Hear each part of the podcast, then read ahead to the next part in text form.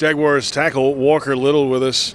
All right, so we're seeing you move around. This is that time of camp where guys plug in different places. So, how is it at guard? Uh-huh. How is it at tackle so far? Yeah, I mean, both have been great. Uh, offense is doing well in, in general. Um, still getting used to guard a little bit. Obviously, you know, I haven't played there um, really ever, um, but it, it's a great challenge. And I have a lot of great um, guys on the team who've been there. Brandon, Tyler, uh, Ben Bartch, just guys who've played you know a lot of meaningful games that are helping me out a lot. So, uh, you know, I'm really lucky to have those guys, and obviously Coach Roush are helping me along.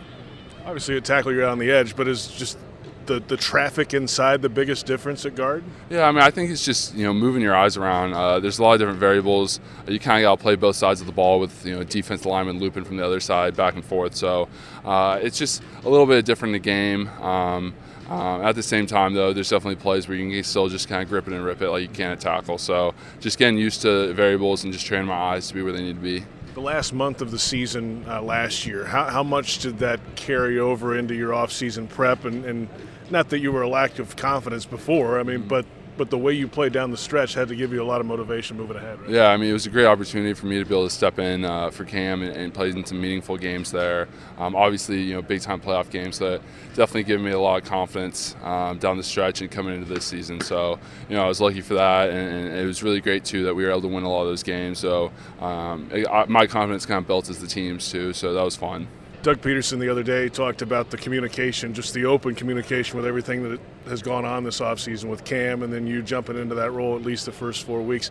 That's huge for players to hear it straight from the horse's mouth, for lack of a better term, right? And there's no no guessing game at all about what's happening in this situation. Yeah, no, I mean Doug's been great communicating ever since I've been here, and uh, as well as the whole coaching stuff, uh, all the way down, you know, to Phil, our offensive line coach. So I feel like that's been a really uh, great part of this, the camaraderie around this team. Is just uh, there's no secrets, and everyone kind of knows where they stand, and uh, that's just a good way to build an organization. What was the the number one priority for you this offseason? Yeah, I mean, I think uh, strength is always something I've been working on, just building a stronger player. I think um, just being able to sit down bowls, especially um, in this league and in our division, there's some really strong players. So um, that was something I definitely worked on. And then just uh, quickness, and then just working on my set, just being confident in it.